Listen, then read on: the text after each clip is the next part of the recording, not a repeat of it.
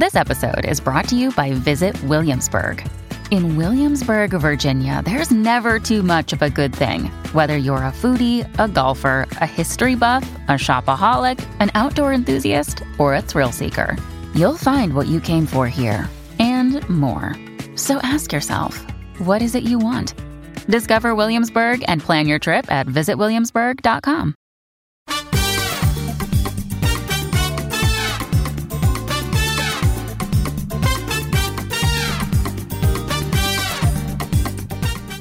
This is the Get Booked Podcast, a weekly show for personalized reading recommendations. This is episode 245, and we are recording on August 18th.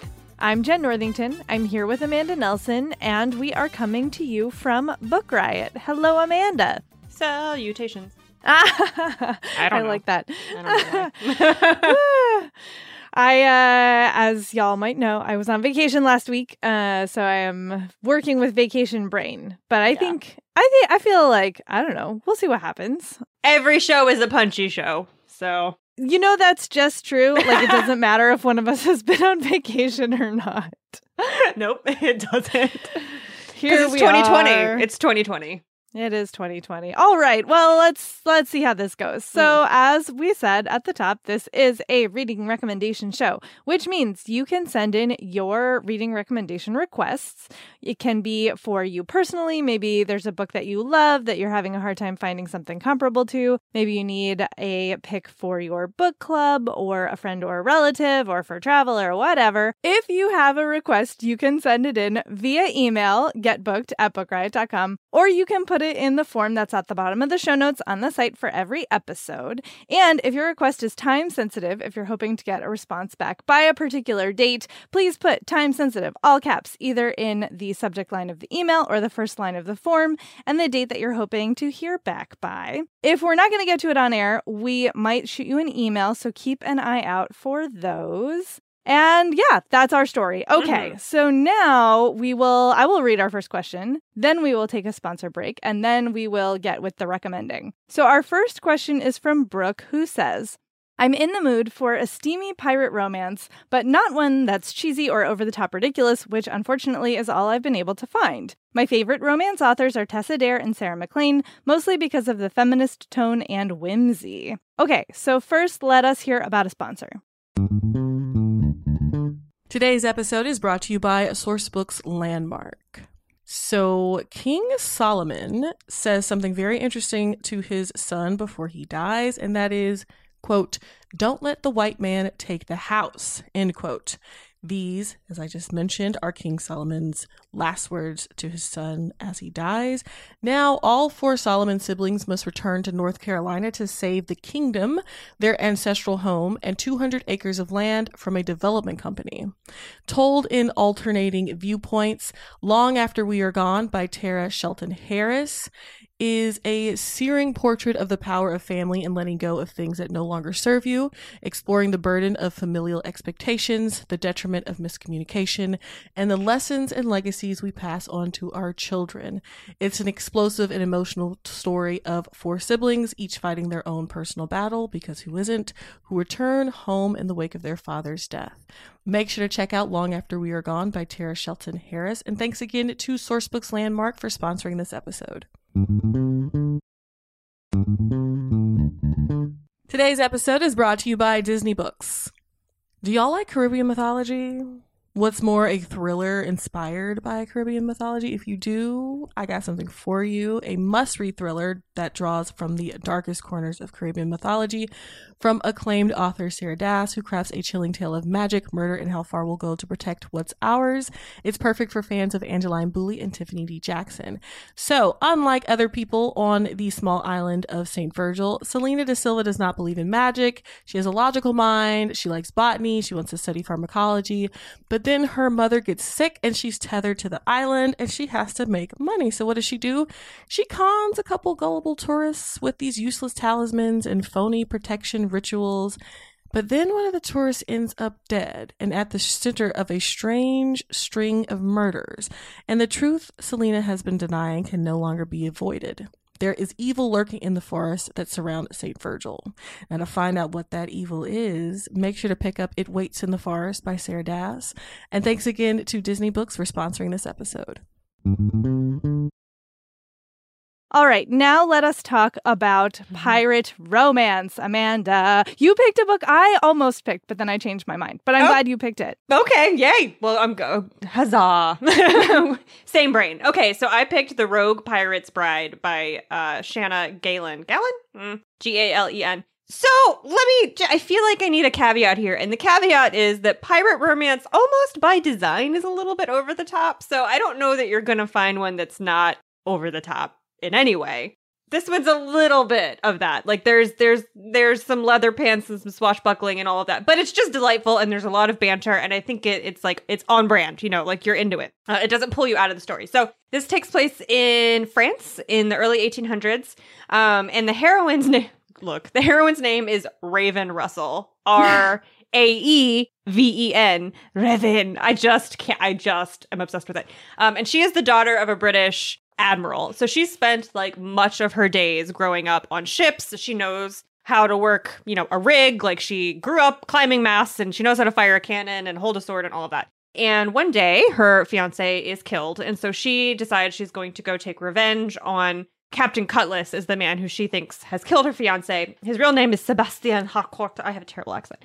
Um, and he's a Marquess and has like taken to the seas uh, because of you know his sketchy sketchy past. And so she thinks that he is the one who has uh is responsible for the death of her fiance so she like dresses up like a boy and challenges him to a duel in the middle of a bar. It does not go well. Uh, and soon he realizes who she is and who she is the daughter of and is like oh this is a great way for me to like get hella hanged. So i'm gonna bounce. So he leaves and uh, she pursues him, you know, vengeance, uh, ends up on his ship, and various and sundry shenanigans ensue. Because, of course, her father does want to hang this dude because he's like a privateer um, and a pirate and is wanted for many, many a crime. She wants to murder him because of the things that she thinks he's responsible for. And he's just kind of like, I'm here. I was minding my own business. And now these people are in my space and I don't know what to do.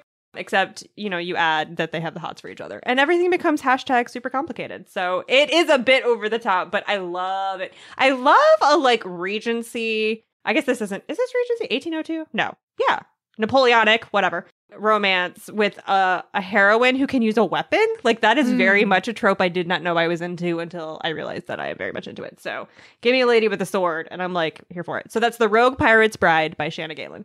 Yeah, I loved that book when I read it a while back. It was like early on in my romance days, and I was like, Mhm. okay, I'm I'm here to stay now. yeah, this is my place. yeah, here we go. And it it does definitely have whimsy and feminism, so I, like highly recommended. Uh, a little less whimsy, but really great, is Captured by Beverly Jenkins, which is what I ultimately decided to go with because Beverly Jenkins is the queen of Mm. historical romance, and all shall hail her. Uh, so captured is oh it's so good so it uh the two characters are dominic who is the illegitimate son of a french lord and his formerly enslaved wife and the father dies and the white wife uh, and his legitimate son claim that Dominic has been left nothing in the will, but that's not true. And also, they claim that they are gonna like own all of the people living on the island of Martinique, even though the Lord freed them like years ago, like years ago. So this is like everything is terrible, mm-hmm. basically. And so Dominic is like, nope. And he puts every single person living on that island on a ship takes them to a hidden island and becomes a pirate who targets slave ships. So like he is the best possible kind of pirate, like social justice pirate, which is amazing. And in the course of him raiding all of these various ships, he comes across one on which Claire, the heroine, is. She is an enslaved woman who is traveling from Britain to America. Um, the woman who has enslaved her is a like Savannah debutante who is, you know, predictably horrible. And when they board the ship, they take Claire, but she's just like, oh, hell no. Like, I need to get back to Savannah because I have children there who, like, I need to be able to, like, see them as much as I am able to, which is not that much, but it's more than nothing. And Dominic is like, let me free you. Like, let's come to my island safe haven. Also, you're hot. Like, let's do things. And she's like, ugh, this is terrible. Uh, so it's really, it's a very complicated situation and it's like very steamy and you just i mean it's so you can't help but feel for these two in their quest to deal with like the incredibly complicated and frustrating situations that they find themselves in also like how will they get together? It's very satisfying. The history is fantastic. The characters are amazing. Like all of the thumbs up for this one. So again that's captured by beverly jenkins. All right. Our next question is from Jessica, who says, I am reading Where the Crawdads Sing. I'm flying through this book. I love that the marsh is a character. Can you recommend a book that has the same feel? I've also read Molokai and loved it. I live in North Carolina, but I've spent some time in Hawaii. I would love Southern, beach, or island. I also wouldn't mind something in Europe or Africa, but please no Middle America. I like something I could spend some time with, so please no graphic novels or short stories. Okay, I will keep going. I picked The Land of Love and Drowning by Tiffany Yanique, which comes with a trigger warning for rape of a child. And this is a like multi-generational magical realism book set of like family epic saga set in the Virgin Islands. It opens in 1916 and then you follow the family up through I think the 70s if I'm remembering correctly. And it opens on the day that the uh, Virgin Islands transferred from Danish rule to American rule. And also, on that day, there's a big, massive shipwreck off the coast of the Virgin Islands that involves the family of the main character. So it's pretty obvious, like from the jump, that you are following this family and their evolution as a metaphor for the transfer of power and, like, quote unquote, ownership of this island nation from one country that's very far away and has nothing really to do with the people who live there to another country that's very far away and has nothing to do with the people who live there. Um, and so most of the story is told through these three kids who are their siblings. Um, some of them are one of them is a half sibling, and they don't really know. They don't all three know about each other. Uh, Eeona is uh, one of the sisters. I don't remember the other sister's name. Uh, and then Jacob is is the half sibling who's a, a brother that the father had by another woman like a secret family kind of thing. And they're just like very complicated people. Uh, one of the girls grows up very she's like the you know most beautiful woman on the island and she knows it and she spends all of her life like kind of holding that close and protecting her beauty. And she's got a lot of trauma from her from her childhood and her upbringing. Her her sister is kind of the opposite like lives a very wild and free life. And then the brother ends up go, joining the army and leaving um, to go to america and experiences all the racism that you would experience being a black man from another country in the us in uh, the 40s and so it's uh you know you just are like here with this family. And the the islands are absolutely a character here. Like there there's no like you know choral kind of voice given to the landscape or anything but every part of the landscape influences the lives and decisions of all of the characters. And so much of their personal journey is about coming and going from different parts of the islands like you know finding yourself by going to your ancestral home on the islands and um, if i leave how am i going to change? All of that kind of stuff. So in the same way that like in where the crawdads sing like the marsh really raises the main character i think the islands here raise these three kids into their adulthood and then they are they like set off to deal with that as they as they will. So that's land of love and drowning by tiffany yanique I picked All the Birds Singing by Evie Wyld, which comes with a trigger warning for violence against women, including sexual assault and also harm to animals. And yeah, in the same way that like the landscape doesn't actually have a voice, but it's incredibly important and inc- incredibly present in the book. Um, and this book is super interesting too because structurally it moves through time in two different ways. There's the sort of present day storyline, which is unfolding in linear time. And then there's the past timeline, which is unfolding sort of backwards. So you're going from closer to the present to farther back and it's it's a fascinating read. The main character Jake is at the present day living all on her own in a very old farmhouse on this like very isolated British island. Oh yeah, so this is an island, but it's not like a beachy fun island. Mm. this is like rainy all the time, super windy, isolated, cloudy all the time island. And she and her dog and like her sheep are the only people there, which is how she wants it. Like something, you know, that something very intense has happened in her past that has led her to seek this isolated life. Um, but her sheep are starting to be picked off, and you know there's foxes and there's strange people on the island. Um, but she's also sort of trying to deal with her past traumas, and you sort of it, that's the backwards running storyline. You sort of get the story of piece by piece how she ended up here until you finally get to like the original incident. And it is so well done. It is so powerful. And one of the things I remember most about this book, which I read, you know, I don't know, probably 2013, I want to say. So that was like seven years ago, slash a million years ago in current time is the landscape. Like it's so I have such visuals of these characters moving through different landscapes and there's a couple different ones that really inform the characters' choices and their lives and what happens to them next. And I think that it will give you uh, some of the same feels that you're looking for and is just like an amazing piece of fiction. So again, that's All the Birds Singing by Evie Wyld. All right, our next question is from Lee, who says, I'm 47 and went through a divorce two years ago. I'm looking for romance novels that involve women that have been married for many years and are rejoining the dating world and finding love. I've not been brave enough to do so yet and need inspiration. So, Lee, first of all, welcome to the Divorce Club. it's fun. It's fun here. We welcome you.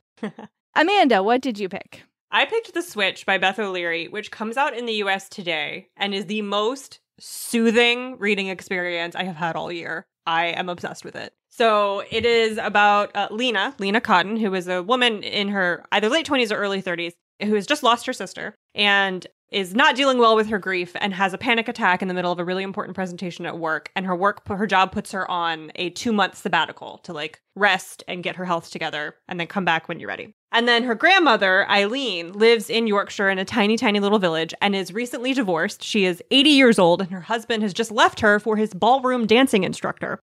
and so I know it's so good. And so she is recently divorced and is like ready to get laid. Let me tell you what. She like wants a new man because her husband was boring and like her marriage was kind of a sham and she wants to find love. And so her and of course she just lost her granddaughter, uh Leena's sister. So she's dealing with her own grief and stuff and doesn't really know what to do because she lives in this tiny Yorkshire village where there's like three men. Some of them don't have all their teeth. One of them can't drive. She like literally makes a list of the pros and cons of the three men that she could possibly date. Uh, and one of them is her neighbor who hates her. And so Leena and Eileen decide to switch lives for two months. Leena's going to come to Yorkshire, stay in her grandmother's house, join the neighborhood watch, like work on all of Eileen's projects for her. And Eileen is going to go to London and live in Leena's apartment with her amazing roommates and get learn how to use Tinder and like date in London for real skis. And so Eileen goes to London and has like an amazing f- casual fling with a elderly man who's an actor in a West End theater and Leena goes to Yorkshire and like learns to appreciate uh, the slowness of country life and meets a very attractive elementary school teacher with a puppy. So, oh my god. This is I don't what more do you want from a book right now in 2020 in August of 2020? It's so soothing. It's so lovely.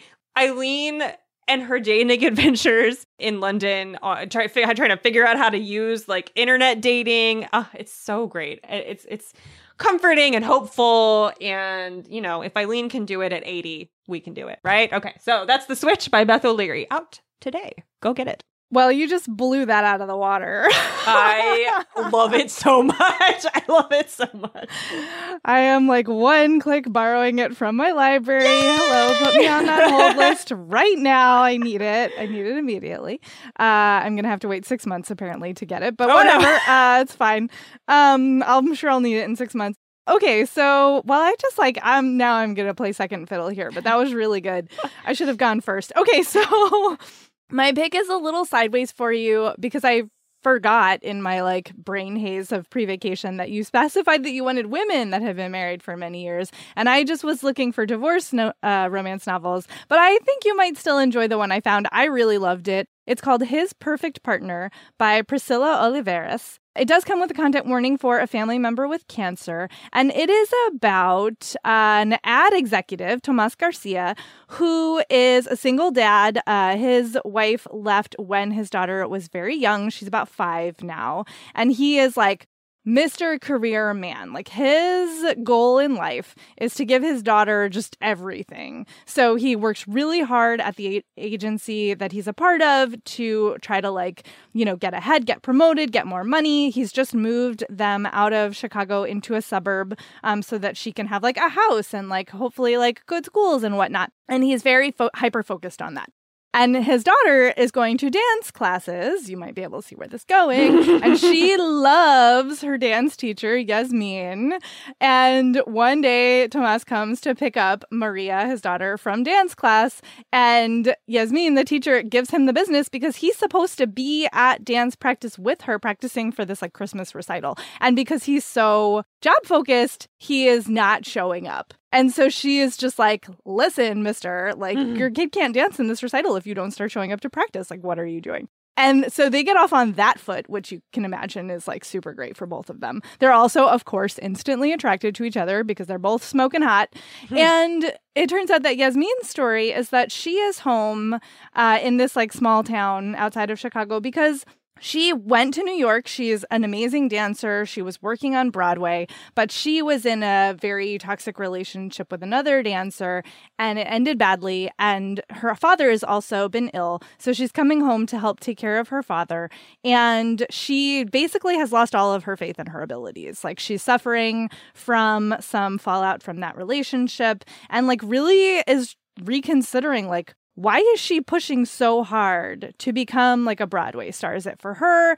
Is it for her family? She feels this obligation because her parents had promising artistic careers that they then put on hold to raise their family when she was born. Um, and she has two other sisters. And so she's really like struggling with family obligations and personal career choices and all of that stuff. And then Tomas is struggling with like, he knows she's not staying and he like can't just like date around. He's got a 5 year old like he has to think of his daughter and making a stable life for her. So they're very torn about their attraction to each other. Um, but it's a romance. It gets a happy ending.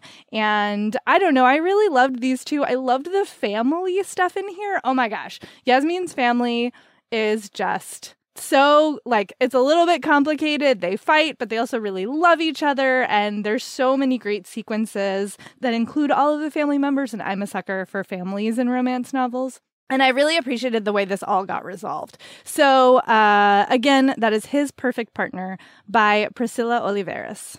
All right. Our next question is from Tamara, who says I've been a chick lit fan since I read the first Bridget Jones book in 2000 ish. I've read many of the popular authors from the last 20 years or so. I mostly like ones set in the UK that are contemporary and of the romantic comedy type. No Dukes, Lords, or Highlanders, not too much graphic sex, not too much real high stakes drama, just fun, wacky, romantic comedy. Hijinks. Some popular authors I've read and enjoyed in the past are Helen Fielding, Marian Keyes, Jojo Moyes, Sophie Kinsella, Jill Mansell, Jane Green, okay, pretty much all of the early 2000s chick lit staples. I've been looking for something light and fun to read this summer and would love to discover some new chick lit authors and titles. Hopefully, some with a bit more diversity. I recently read and loved Queenie. Okay, I picked The Wedding Date by Jasmine Guillory for you, which is not in the UK, but is lots of fun, wacky romantic comedy hijinks. It's not super high stakes, and the sex scenes are mostly they're a little bit fade to black. Like it's not it's not super steamy on the page, in my opinion. So this takes place in California. It's about Alexa and Drew, who are strangers, and they meet in an elevator in a hotel. She, Alexa, is in town visiting her sister to celebrate a career thing, and uh, Drew is in town for a wedding. And they are they get in an elevator. The elevator gets stuck, and they start flirting. And he steals her purse cheese, and it's like a whole, you know, like I'm stuck in this elevator with this like hot guy. So you can have my purse How cheese. Dare he steal her purse Look, cheese? I had to put the book down when he took the cheese out of her purse, and like he doesn't steal it. He, you know, it's not like he violates her personal space or whatever. But she has that cheese for her sister and he like takes it anyway i was like no man steals my cheese that's not that's right and, this is why i'm single because i cannot deal with like the hot guy taking my cheese so they have like a nice flirtatious moment in the elevator and then you know move on the elevator starts working again and as they're leaving drew was like hold up alexa can you accompany me to this wedding that i am going to because it is the wedding of my ex and my best friend, and that's like super awkward, and I don't want to show up single. And we just had a moment with the purse cheese in the elevator. You seem really nice. Please help me. Alexa is a very um, kind of type A person. She's a high powered chief of staff for the mayor in Berkeley. Like she's got very intense career goals and standards and is not the kind of character and you get this like from the jump that she is not the kind of person who would be like, Yes, I will go on this date with you, purse cheese man. But she agrees. Like she's in a good mood. They had a nice moment. She agrees to go on this date to this wedding with a stranger. And so they go, and it becomes complicated a bit because she's black and he's white, and everybody, no one, none of his family or friends have heard anything about a girlfriend. So they're surprised, like on several levels here, when he shows up with this woman. They have a great time and they hit it off. And like, do we keep seeing each other even though you're like a complete stranger and I don't know you? And we just like manufactured this relationship for your friends and family. And you, you know, he lives in Los Angeles and she lives in Berkeley. He's a pediatric surgeon, so they have a lot of obstacles to being together. They got to travel back and forth, but like she cannot afford to continue doing that and she doesn't want to keep leaving her work. And it's just like a whole bunch of things. And this is why I say it's like, it's not super high stakes. These are normal stakes of, like long distance relationship, interracial dating, you know, meeting somebody that your family is like about, all of that kind of stuff is, are, are, things that ev- millions upon millions of people experience every day. Um, and watching them work out their own kind of hangups and navigating their their personal lives trying to be together if they even really want to be together, which is an open question because of the cheese. Um, not just because of the cheese. I'm just latched onto this thing.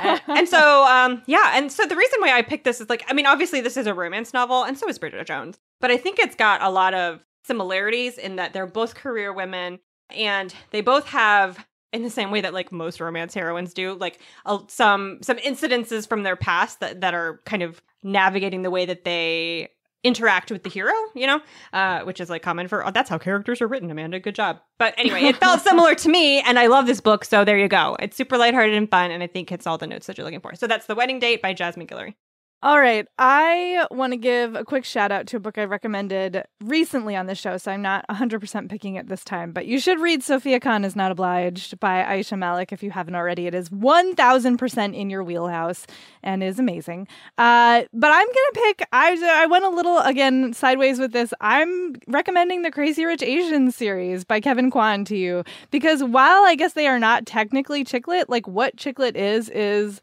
social commentary with romance, right? Like that's what chick lit is, really, if you think about it. And Crazy Rich Asians is a hundred percent social commentary with romance mm-hmm. thrown in as well. Like it is not a romance in that there's you're not guaranteed a happy ending, but it is all about these people like finding love, falling in and out of love, also dealing with their like insanely rich families and very complicated vacation lives. And like the stakes here are ridiculous because everybody has so much money you know, they're not real problems. They're rich people problems, which are so much fun to read about because, again, restful. And so, yeah, the first one, which also was made into a movie, which I highly recommend, and which leaned way more into the like romancy storyline of it, which is an interesting thing to look at, but was amazingly well cast as well. Highly recommended. So, the first one follows Rachel Chu, who is dating a guy, Nicholas Young.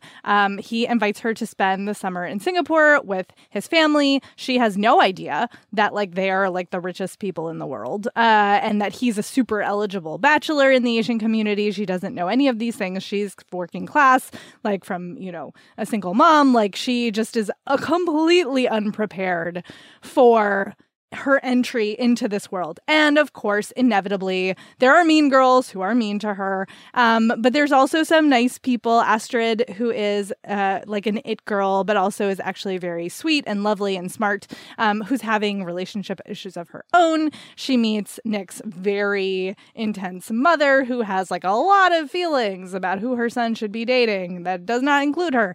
And, you know, they like jet off to private islands for a bachelorette party because they're going to this other wedding. And there's just all kinds of bonkers situations that Rachel finds herself in. There's all of these layerings about family that I really loved. And like, this is meant to sort of skewer rich, fancy, high society in the Asian community. Like, this is not meant to be realistic. This is meant to, like, take these things that are actually happening and then, like, take them to the next level. Um, so it is extremely fun reading. All of these books are great in the series. He's adding more, which is very exciting. Mm. And I hope, I hope, I hope that another movie or two get made because that was so much fun to watch. So, again, Crazy Rich Asians, it's a series. That's also the name of the first book by Kevin Kwan. Okay, it is time for another sponsor. Today's episode is brought to you by Thirsty by Jas Hammonds. College student Blake and her girlfriend have one goal join the exclusive sorority that promises connections to a network of trailblazing women of color. Now, Ella's acceptance is a sure thing. She's a daughter of a Serena Society alum. After all, Blake, on the other hand, lacks Ella's pedigree and her confidence. Luckily, though really unluckily, she finds courage at the bottom of a liquor bottle. When she drinks, she's bold and funny, and as pledging intensifies, so does Blake's drinking. Ella assures her that she's fine, partying hard is what it takes, but with her future on the line, Blake must decide how far she's willing to go to achieve glittering dreams of success. Now, just so you know, Jas Hammonds is the 2023 winner of the Coretta Scott King John Steptoe Award for New Talent for We Deserve Monuments, and We Deserve Monuments was an Amazon Best Books of the Year and Barnes & Noble Best Books of the Year for 2023. So, suffice to say, y'all should check this new one out. Thanks again to Thirsty by Jas Hammonds for sponsoring this episode.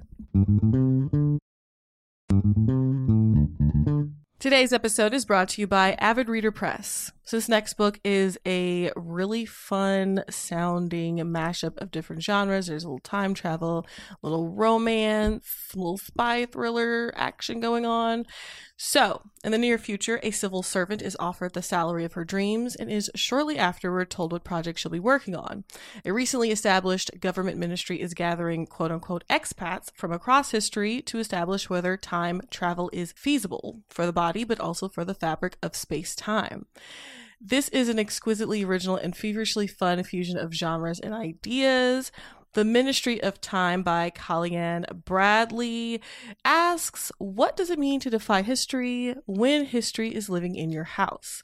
Kaliane Bradley's answer is a blazing, unforgettable testament to what we owe each other in a changing world it kind of gives Outlander meets Cloud Atlas, or If the Time Traveler's Wife was written by Sally Rooney or Colson Whitehead. Make sure to check out The Ministry of Time by Kaliane Bradley. And thanks again to Avid Reader Press for sponsoring this episode. And now it is time for another question. This one is from Scarlett, who says, I'm hoping you can help me out of a reading slump. I'm in college and reading usually two books for my classes a week at least that are pretty heavy and dense, as well as a bunch of academic articles. So during the school year, I find myself not reading as much for fun, save for comic books. Summer has just started and I'm excited to relax and read, but now I can't find the motivation or want to read any of the books I have. I think I need lighter, more fun material, a page turner. I read pretty much any genre, but mostly sci fi and fantasy and sometimes historical fiction. My two favorite authors are Donna Tartt and N.K. Jemisin. Also, no graphic novel recommendations, please, as I find myself still able to read those. That's a good combination of favorite authors. That's interesting. Mm-hmm. That's mm-hmm. interesting. Uh, Amanda, what did you pick? I picked a YA novel for you. I picked Rebel Wing by Andrea Tang, which came out this year, like early this year. And I picked this because it's super fun and lighter and fast paced. It's very much a page turner. It's science fiction, which you're into, and it's pretty heavily political in a way that I think a fan of N.K. Jemisin is going to like. Like, this is a book that was written in response to the 2016 election. So, like, big feelings are happening here. So Prudence Wu is the main character, and she is a scholarship student at a preparatory academy, like a very fancy school. And this is in like a near future America where um what what's called like the New Columbia area of the country is still kind of free and they can read whatever they want and kind of do whatever they want, but the rest of the country is very oppressed and there's a lot of what's the word? Uh censorship. So people like can't get access to certain reading materials and things like that. And that part of the country is called the United Continental Confederacy. So I'm sure you can guess where that's located. Um so Prue is a good student and she's just kind of here to better herself. She's a scholarship student, so she's trying to pull her her family up out of this economic situation, blah blah blah. Anyway, she's also on the side a like low key smuggler, but not low key at all. She's a high key smuggler, and her job is to bring banned media from her area of the country and smuggle it into the areas of the country that are currently un- experiencing all this oppression. And so she's making some money on the side, and so she's got a, when the book opens, she's on her way to a drop off, and she just escapes being caught at the border because border patrol in this situation is like very intense. And then she finds out that her rescuer is a sentient mechanical dragon. Yes. Love it. Oh, so here for it. and like I should have right, it's on the cover. Like this giant dragon is on the cover, but I did, I went into it without reading the synopsis and I didn't know that they were mechanical and I did like, like Pacific Rim style and I did not know that the dragons yeah, that's just I just didn't I didn't know that they were going to be machines, which gives the whole thing such a like much more fun and edgy kind of vibe. I don't know. So her rescuer is this mechanical dragon who is sentient and turns out to like the dragons here imprint on people. So the dragon imprints on her. And the dragon is part of this uh, revolution that's trying to overthrow this oppressive government of the United Continental Confederacy. And it is imprinted on this very uh, chaotic neutral character who like does not super care about overthrowing oppression and is just trying to survive and like make some extra money. And so she gets wrapped up into this revolution that she never intended to be a part of. And not just wrapped up in this revolution, but now she has to drive a dragon? Like, what is happening? and it's so funny. All of the side characters are amazing. She has this found family of kids who come along with her to, you know, fight oppression and save the day, as characters very often do in science fiction and YA.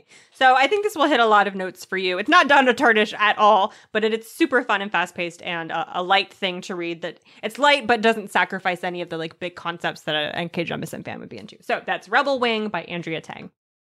I picked A Big Ship at the Edge of the Universe by Alex White, which is one of my go tos for like, I need something fun. I need something page turnery, but that also has like a conscience. And this book is so, oh, the cast is so amazing. Uh, two, there's a, there's several characters that you're going to be following, but the two main ones are Boots Ellsworth, which is like, let's take a moment to love that name. um, and she was like a famous treasure hunter. Like she had a TV show and this is, you know, in space, so like whatever that involves. But she she she hunted space treasures on a show. But now she's like sort her show is canceled, she's washed up. Now she fakes treasure maps, like literal like space treasure maps for salvage and sells them to gullible bidders. But she actually may have found something this time. She has recently sold a map or like put together a map, I can't remember which it is, towards this uh, famous warship called the Harrow that was lost like years ago. Nobody knows where it is. It was like the best, like the most fanciest warship ever made, and like it's disappeared. And so obviously lots of people want it. And so she's just like put out a map to that.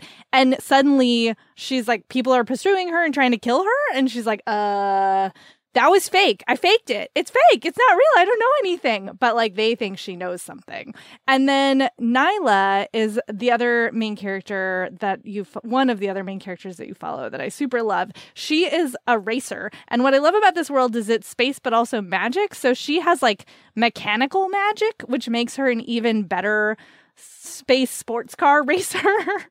It's so much fun. And she's in the middle of the race when a fellow racer gets murdered, like right in front of her, and she is in jeopardy. And so now she's on the run and she's kind of spoiled. Like she has like all of these sponsors, she makes a lot of money, she's used to everything being taken care of for her. And so she kind of has no idea how to survive in the wild. And the one thing she knows is that, like, the killer who is after her now, after she witnessed this other murder, is after somebody named Boots. So the two of them end up like joining forces. There's also a crew on a spaceship that like helps them out. Great characters there really, really, really super fun and queer and diversely cast and just well imagined. Like it's just it's a it's a delight. It's the first in a series called The Salvagers. I will say that the first book, I mean, there is clearly room for more story, but I felt like it was relatively satisfying. It's not a huge cliffhanger at the end of the first one.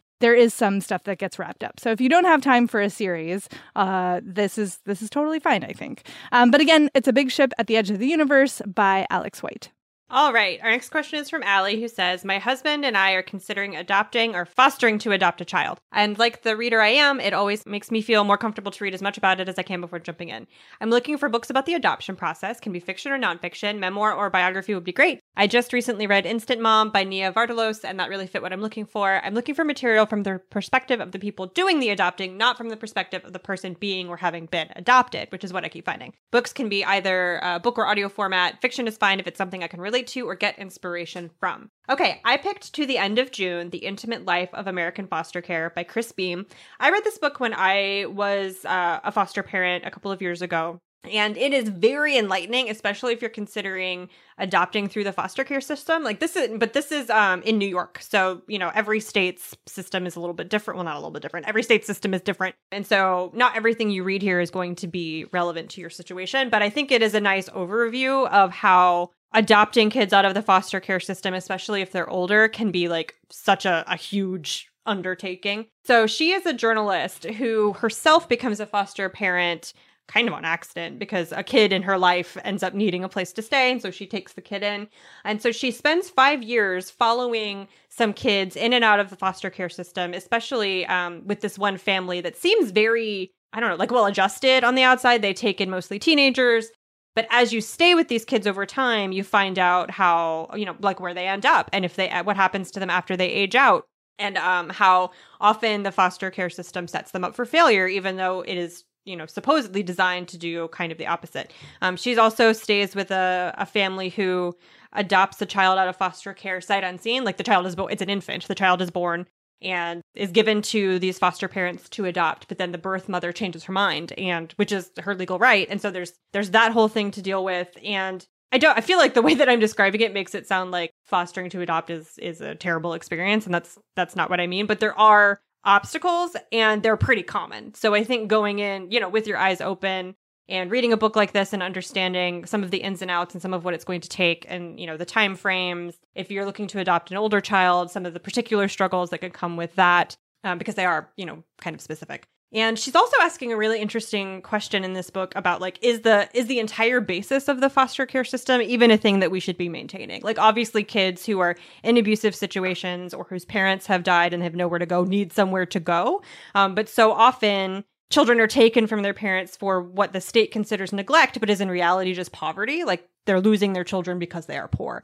And if we took the money out of the foster care system and instead put it towards relieving poverty in these communities, we probably would not need the foster care system to be what it is right now. So that's an interesting question, especially if you're considering adopting out of the system. So that is To the End of June An Intimate Life of American Foster Care by Chris Beam. I am recommending Motherhood So White by Nefertiti Austin. And I'm recommending this because it is uh, similar, actually, to Nia Vardalos's. Um, it is about adopting out of the foster care system, but it's very different in that Nefertiti Austin is a Black woman and she wants specifically to adopt a Black baby boy out of the foster care system in the state that she's in, which at the moment I cannot remember for whatever reason, and it's not in the description. But anyway, and she's single, but this is like not actually an issue for the foster care system. It is, however, an issue for the people in her life who have like a lot of feelings about her adopting. Her friends and family are like, "You want to do what now?" Uh, so she's dealing with that. She then she's of course dealing with the foster care system and adoption, and she finds that there are all of these reasons why black women don't often end up in this position able to adopt a black baby and how so many um, young black children end up with families of other races. And there are really, really important and fascinating and sometimes infuriating uh, things she sort of holds up to light about how the foster care system works and like what adoption is like in the black community. It looks very different from what adoption is like in the white community. Her own personal journey on, you know, heading towards adoption and why it is that, you know, she feels so strongly about having a child in this way. Another thing that I loved about this book is that, you know, you're so you're getting social commentary, you're getting her own personal story. Um, she's she is very I mean, she's not as funny as Nia Vardalos, who is like a professional comedian, but she is very funny. And there are some really hilarious moments. There are also obviously a lot of very serious moments. Um, but she also spends some time at the end of the book interviewing other women who have adopted through the foster care system in particular and like why they chose to do it and how they came to it. So you're getting, you know, just so much great information. And I think especially in the current moment, like we need to talk about anti-racism in Mm. adoption and fostering and this Mhm. is the book like this Mhm. is this is one of the books that needs to be on your shelf for that so because especially i mean depending on where you are it's highly likely that you will be involved in a transracial adoption situation um, for the reasons that amanda mentioned a minute ago so you know there's all kinds of questions of privilege involved as well that i think are very worth thinking about um, and this book is also just like a great memoir about foster adopting so again, Motherhood So White by Nefertiti Austin. All right, our last question is from Deanne, who says, I have recently become a romance obsessed reader. I mostly read male male romance, and I love the jock and the what is sports and who cares guy trope. What I would like is a female female version of this trope. I'm thinking of something like a member of the U.S. women's national soccer team and a woman who does not get sports. Yes, I have a crush on Megan Rapinoe, who doesn't. Mm. Although I love YA, I would really love it if these were adults, so being an athlete is the job of one of these women. I'm totally happy with sex- sexy times on the page. The hotter, the better. This was such a fun question. I'm just going to keep talking. I will say that I struggled to find exactly the trope you're talking about. I don't know why, but most of the female female sports romances I came across involved like women on opposite teams, which is kind of amazing. Uh, so different tropes available to you. But I found one that's like kind of similar-ish and also just a really great. I am recommending Roller Girl by Vanessa North. This is technically the third in a series. You definitely don't have to have read the other two because I didn't and I didn't care, although now I do want to go back and read them. And this is about Tina, who is recently divorced and like she's a personal trainer. She's a former wakeboarding, like professional wakeboarding medalist, which is amazing. That's like a thing I have now Googled and watched YouTube videos of. And she wakes up in the middle of the night. Her like house is flooding. Her washing machine is busted. And she really, her ex wife really handled all of the like household stuff. And she kind of doesn't know how to adult. And so she like, you know, is calling around for a plumber at like midnight, trying to figure out what to do about this. She ends up the next day getting a visit from Joe, the plumber, who it turns out is a very sexy lady, who invites Tina out for uh, like a coffee date. Well, Tina thinks it's a coffee date, but actually, Joe's ulterior motive is that she has noticed that Tina is like in shape and has all these, you know, awards and whatnot. And she's like, I want you to try out for a roller derby team I coach. And Tina's like, uh, I thought this was a date. Like, what's going on here? Excuse me. and and Joe's like, well, we can still like make out. Like, it's really kind of amazing. It's kind of amazing. So Tina does. She tries out for the roller derby team and like has this whole adventure. But then things, of course, are complicated because Joe is the coach and like that's weird. And can anybody know that they're like getting busy on the side like is it going to make things weird with the team and you know it's it's really kind of amazing and tina who is a trans woman is also struggling with like being in she's she spent most of her professional career being in a male dominated space and so this is her first experience of being in a female sports space. And so that is really powerful and really beautifully depicted, I think. And the way that she like figures out how to have female friends as part of the arc of this novel just gives me all of the feels because it's just not something she's had the opportunity to do before. And it is extremely steamy, like definitely steamy, steamy. And I loved the resolution of this. I love how the community of women that are involved in this team are around Tina and also her friends who are like these lovely gay dudes uh, who have all kinds of other things going on and are clearly the leads in other of these romances um, in the series. They're just like all on the page together, like one big happy, sometimes not happy, complicated family. It's just, it's so satisfying. So again, that's Roller Girl by Vanessa North. I picked Fire and Ice by Rachel Spangler, which definitely has the jock and the what is sports and who cares trope, but it's about curling, Yeah. which is amazing. oh my god. so, because I am also like, what is curling and who cares? it's it's fascinating actually. So Max is uh, one of the main characters of this book, and she is a reporter who has had something happen, capital S, capital H. Something has happened in her career that um, has her kind of sidelined, and you do eventually find out what has happened in her past that has gotten her to this point.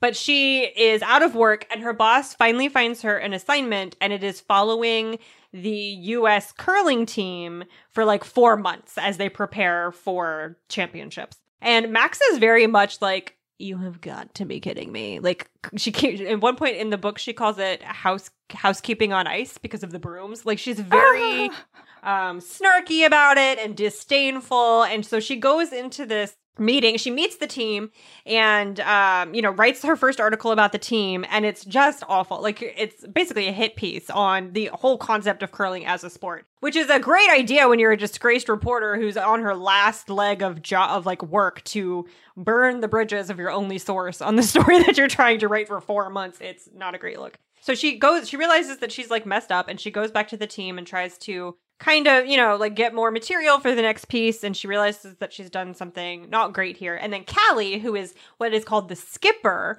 of the curling team, which is not the not the coach, but kind of a coach, but like like the like the hype the hype man, I guess, of the team, is the only person who's like willing to give Max another shot. And so Callie is the like character opposite of Max. Max is this very like brooding and moody and temperamental kind of person, and Callie's like upbeat and optimistic and kind of perky and like here for whatever, yay! Like just happy, happy, happy. And so she's fine with giving Max another chance, but like one, only one, and you've got to like play, you know, play it straight and right, like stop being such a jerk, basically. And so they come together to so that Callie can teach Max about the sport and what actually goes into it and how it is very athletic in reality and all what all the rules mean and what the broom is for and like all this kind of stuff. And as Max's respect for the sport grows, her feelings for Callie also grow. Hey! And so there is, you know, romance on the ice with the brooms. It's just so lovely. And curling, who would have thought? So that's Fire and Ice by Rachel Spangler, which is about curling. I had to say it again. So one of my roommates in New York curled and I got to go watch her curl and it was super fun. And also, yeah, like actually quite a lot of balance and Yeah. strength work. Like you're on ice doing stuff. Like anything on ice is hard. yeah, I would fall over. It was really, it was really fun to watch. And like trick curling, to, like speaking of YouTube holes you can fall down, I highly recommend like googling up some trick curling because like they can do these wacky things where where they push the stones uh, that look really fun. Okay, I'm done talking about curling. now. this concludes our show today.